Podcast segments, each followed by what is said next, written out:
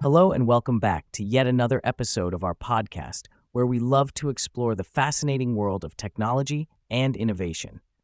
I'm your host, Tom. And I'm Jen, ready to unravel some of the complexities of machine learning with all of you. Today's episode is absolutely thrilling because we're diving into a concept that sounds like it's right out of a sci fi novel parameter efficient orthogonal fine tuning via butterfly factorization.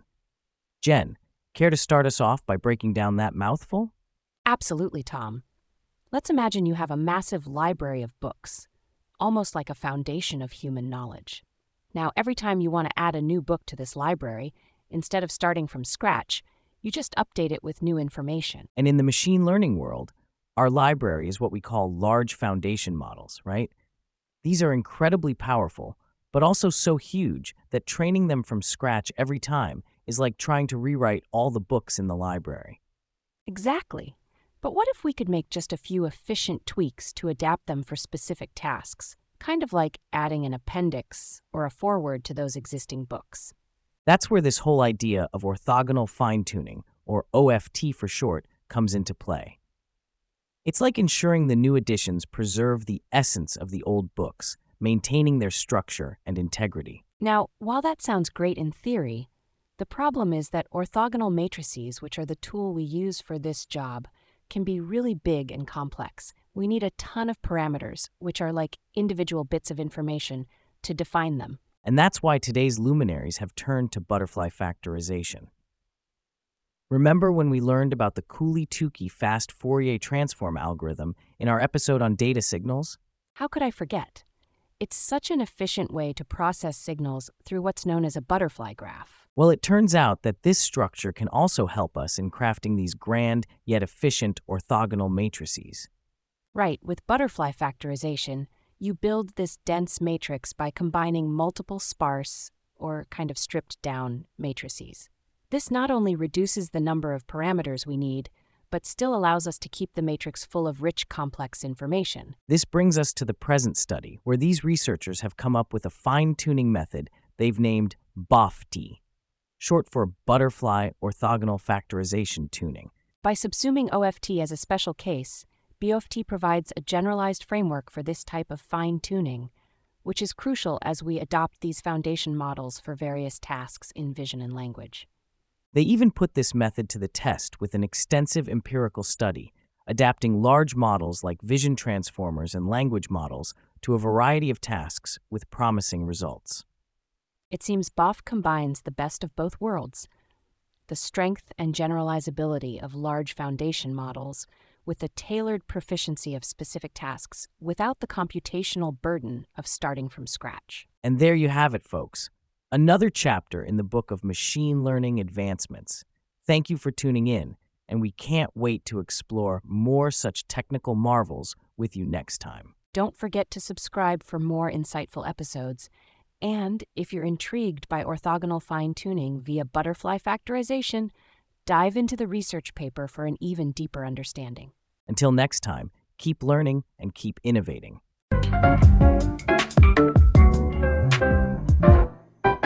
Are you tired of your to do lists looking as dull as a dragon's diet plan?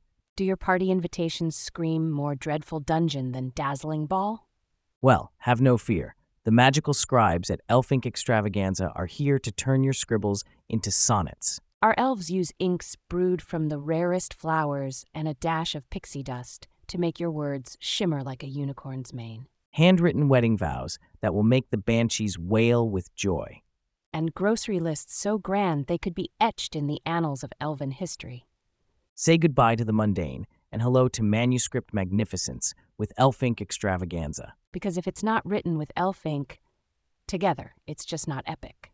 Visit Elfink Extravaganza today and tell them Tom and Jen sent you for an extra sparkle on your first order.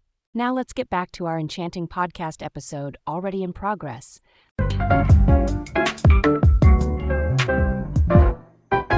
Hello, everyone, and welcome back to our podcast. I'm your host, Tom. And I'm Jen, the other half of this dynamic duo. Today, we've cooked up something that's both head scratching and critical in the world of tech data contamination in large language models, or LLMs. Right, you are, Jen. So, to kick things off, let's clarify what we mean by data contamination. Imagine you're at a bakery mixing dough for bread, but accidentally drop a spoonful of cake batter into it. That cake batter is contamination, stuff that wasn't supposed to be there. Spot on, Tom. And in the case of LLMs, data contamination occurs when a dataset that a model was trained on includes data that it will later be tested on. This skews the model's performance, making it seem better than it actually is because it's just regurgitating what it has already seen. Girl, you hit the nail on the head. Think about it like studying for a quiz. If you get hold of the quiz questions in advance, chances are you'll ace it. But it doesn't mean you actually understand the material, right? Precisely. And enter the study by Golchin and Surdeanu from the University of Arizona. They've devised what they call the Data Contamination Quiz. It's like an examination to flag biased performances by asking a series of clever multiple choice questions. Jen, let's dive into how this quiz actually works. Imagine you have a sentence or a dataset instance. Now you create three other versions of this instance by changing some words around, replacing words with synonyms, but keeping the meaning the same. And here's the kicker you present these four versions. Three are altered, one's the original, to the LLM, and ask it to pick the original. If the LLM consistently picks the original, it suggests it's seen that instance before during its training, hence data contamination. Oh, it's brilliant because it's simple. There's no need for access to what the LLM was trained on. This quiz can still detect if there's biased learning going on. But, Tom, how do they make sure the LLM isn't just lucky or perhaps biased towards certain choices? Ah, they thought of that, Jen. They use statistical measures to ensure that a higher than random selection of the original instance isn't just a fluke. It's a little mathy, but think of it as adjusting for what could just be randomness. The researchers ran this quiz across several datasets and state of the art models, including GPT 4 and GPT 3.5. And would you look at that? They found instances of contamination even when there were only subtle hints of it. Basically, these advanced LLMs, with all their knowledge, couldn't resist peeking at the quiz answers ahead of time. They just couldn't help themselves, right? And it seems to be a wider issue with models that use web data. The bigger they are, like GPT 4, the more likely they've accidentally memorized some of this test data, because the web is where they get their smarts from. So, gang, if you're using or evaluating LLMs, this is a tool for your toolbox. Bring out the data contamination quiz and see if your model deserves that gold star or if it's been sneaking peeks at the answer key. And that, dear listeners, is your dose of tech expertise mixed with a splash of fun for the day. Thank you for tuning in and catch us on the next episode where we crack open another big tech mystery. Bye for now, and remember in the age of information, knowledge is your superpower.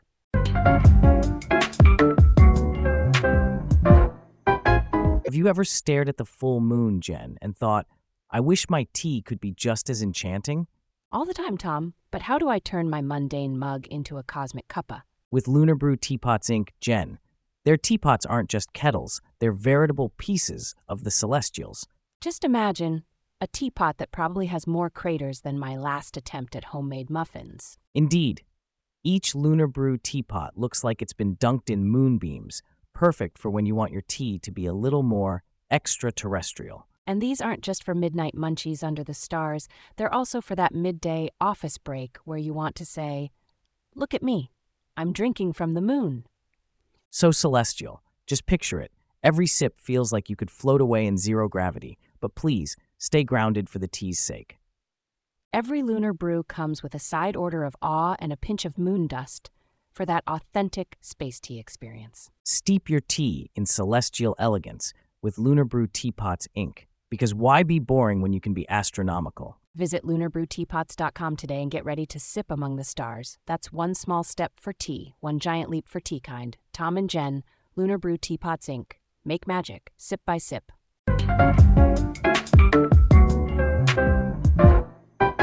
Welcome back, everyone, to another episode of our deep dive into the world of artificial intelligence and machine learning. I'm Tom. And I'm Jen. Today we've got a mind bending topic on deck harnessing synthetic datasets, the role of shape bias in deep neural network generalization. Get ready to have your neurons firing on all cylinders. Absolutely, Jen. To kick things off, let's lay the groundwork by explaining what synthetic datasets are. Imagine you're an artist, and instead of using natural landscapes to inspire your paintings, you decide to create entirely new imagined landscapes. Synthetic datasets are like these imagined landscapes for AI. Right, Tom. These datasets are artificially created rather than collected from the real world. They're becoming super important as we need huge amounts of amounts of data to train deep neural networks, and collecting real data can be expensive and time consuming. Now let's talk shape bias. Humans tend to recognize objects primarily by their shape, not so much by texture or color, like identifying a cat by its outline, even if its fur pattern is off. Turns out, humans are around 96% reliant on shape. But early neural networks, particularly the convolutional neural networks, or CNNs, leaned heavily on textures, around 75% in fact. That's a big difference from us humans. However, a newer architecture called Vision Transformers, or VITs, has been introduced. These learners slice and dice the input into patches and use self attention mechanisms to process these, which lets them consider the entire image's context, not just local features. And guess what, Jen? With enough training data, like a whooping 4 billion images, VITs develop a very human like shape bias of about 87%. Quite the leap from the texture loving CNNs. That brings us to the meat of today's discussion. The idea that this shape bias in neural networks can actually give us clues about how well these networks will generalize, that is, perform on real world data after being trained on our synthetic datasets. And what's generalization? Consider a driving instructor. A great instructor teaches you to drive not just on one street, but on any street. For neural networks, generalization means performing well on new, unseen data after training on a limited dataset. Let's zoom in on a paper by Elior Benarous and colleagues from ETH Zurich that digs into this very issue. They investigated how different neural network architectures, like CNNs and VITs, develop shape bias when trained on synthetic data. Surprisingly, they found that the type of architecture and the type of learning, supervised or self supervised, affect how much shape bias the network develops. They also found that merely having a strong shape bias doesn't necessarily mean the network will be good at generalizing. There's this intertwined relationship between the shape bias, the diversity within the dataset, and how naturally realistic the synthetic images are. Which makes sense, right? If you're learning to drive on a video game, the more the game reflects real driving conditions, the diversity of roads and scenarios, the better you'll do on real streets. Speaking of diversity, the paper also proposes a fresh perspective, using shape bias as a tool to measure the diversity of samples within a dataset. Think of it as a new kind of measuring tape, which tells you not just how much data you have, but the variety within it. To sum it up, this paper suggests that while neural networks can be tweaked to have a more human like shape bias, this alone isn't a silver bullet for creating AI that generalizes well. The synthetic data used to train the networks must also be diverse and possess naturalistic characteristics. And there you have it, listeners the thrilling intersection of synthetic datasets and neural network biases. It's about more than just shape. It's a complex dance of architecture, supervision, and dataset quality. Thanks for tuning in to this episode where we peeled back the layers of AI bias. Remember to subscribe for more deep dives into the evolving world of artificial intelligence. I'm Jen. And I'm Tom. Keep pondering the shapes and textures of the AI landscape. Until next time.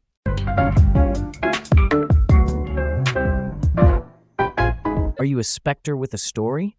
A wraith with a memoir? Fear not, dear ghosts and ghouls, because today's podcast is brought to you by Ghost Quill Spectral Scribes, Inc. That's right, Tom. Why should the living have all the fun? At Ghost Quill, your undead dreams of authorship can finally materialize. And here's a quick word from our spooky sponsors Spooky Whimsical Mew Voiceover. In the dead of night, when the world is quiet and the living are asleep, your story lurks, just waiting to be told. But who will write it, Tom? Ghost Quill Spectral Scribes Inc. Jen. With a team of the most talented specters, phantoms, and poltergeists, your memories will be eternally preserved in the literary limbo. And don't worry about writer's block, it's more like writer's fog around here. Eerie voiceover. Need to commune with your dearly departed drafts? Our mediums are on standby, ready to translate those disembodied thoughts into words. Polished with phantom precision, your afterlife autobiography will be the talk of the tombstone, paranormal prose at its finest. So float on over to Ghost Quill Spectral Scribes Inc. Your spiritual success is just a seance away.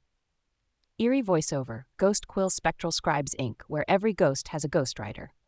Call us on the other side, we're dead serious about your story. End of commercial with a ghostly howl. Now, back to our show, where we promise not to ghost you listeners. Unless it's with more hauntingly good content, right, Jen? Exactly, Tom. Let's dive back in.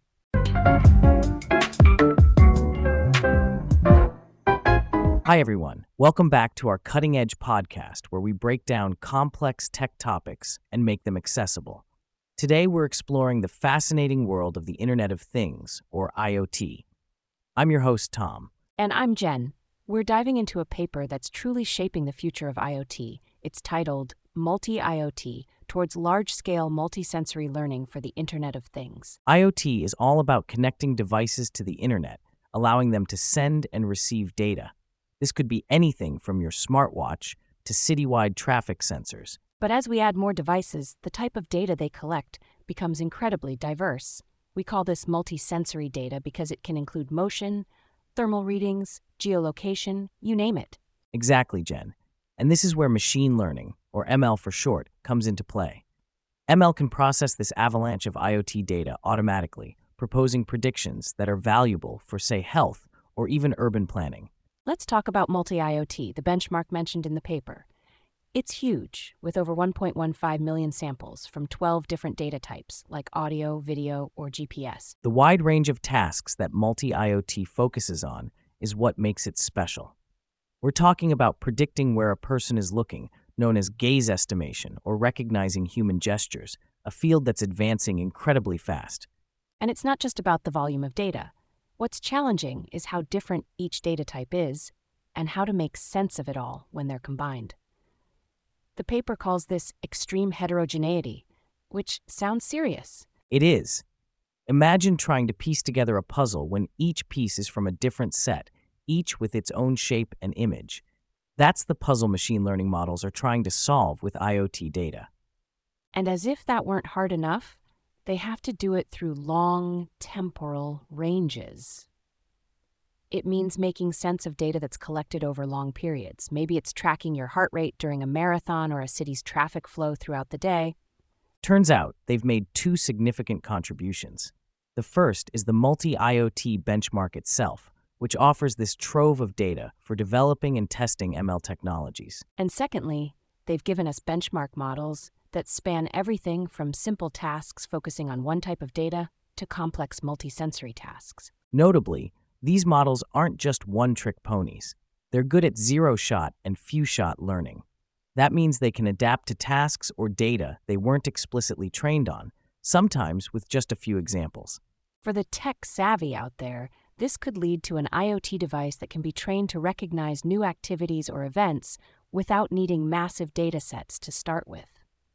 In conclusion, the multi IoT benchmark is a big leap towards creating systems that understand and navigate our complex, sensor filled world more efficiently. And the implications are vast from more intuitive smart homes to smarter cities that can respond to the needs of their inhabitants in real time. That's it for today's episode. If you're intrigued by the potential of IoT and multisensory learning, multi IoT is definitely a space to watch. Join us next time as we tackle another breakthrough topic.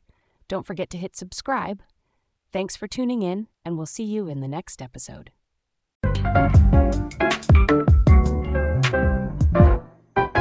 Have you ever wanted to soar down the street like an urban mage? Do you dream of rollerblades that do more than just roll? Then hold on to your hats, or helmets, because RuneSkate Mistech Inc. is about to enchant your socks off. Introducing the most magical rollerblades you've ever seen, now with 100% more wizardry. Strap into the speed sigil skates and zoom past traffic with the swiftness of a rushing river. Too mundane? How about skating up a waterfall instead? Because, yes, with RuneSkate's vertical velocity vectors, gravity is just a suggestion. Tired legs? That's for mere muggles. With our breeze blades, summon a gust of wind for that extra push when you've lost your oomph. And for the night owls, our lunar glide blades softly light your path so you can glide into enchantment under the moonlight. Don't just roll, rune roll with RuneSkate Mystec Inc. because every journey should be spellbinding. Lace up, level up, and glide into enchantment with every roll. Visit runeskate.com and enter the code PODCASTWIZ to get 10% off your first pair of enchanting blades. That's P O D C A S T W for a magical deal. RuneSkate Mystec Inc., where every street is a mystical runway.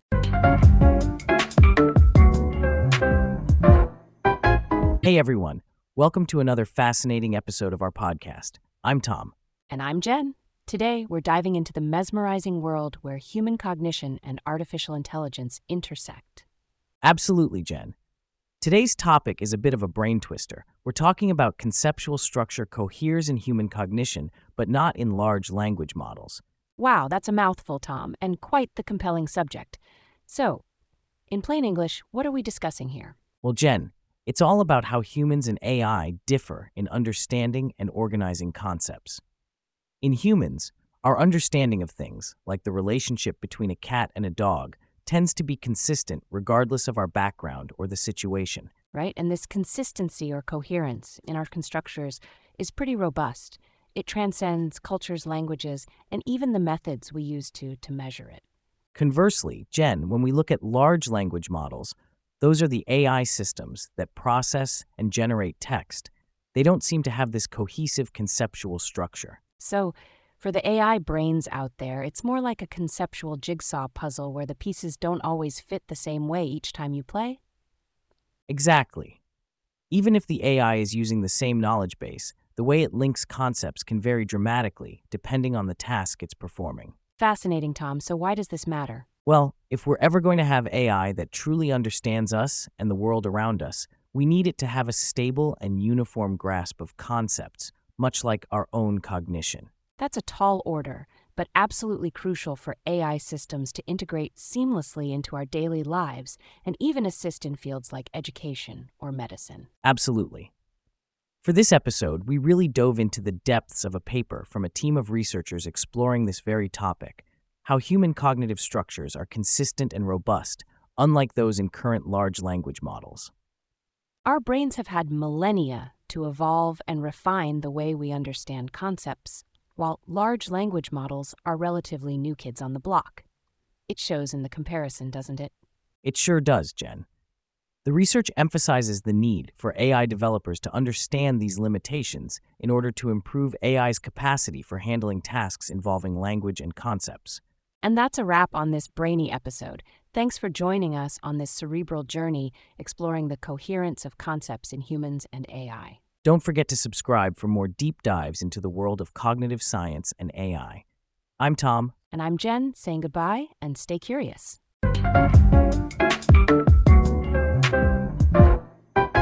Have you ever been out for a walk and thought, hmm, this could use more magic? Definitely, Tom. And that's exactly why we're excited to talk about our sponsor, WizCanes Inc. Picture this you're strutting down the street, but whoops, you trip. Not with Stumble Begone. WizCanes has your back, or should I say, your balance. And those pesky puddles? Forget about them. With Puddle Poof, you're gliding over water like a magical hovercraft. But wait, it's getting dark and spooky. No worries, with a quick flick of your WizCane, nightlight sparks up and boom, it's like daylight at midnight.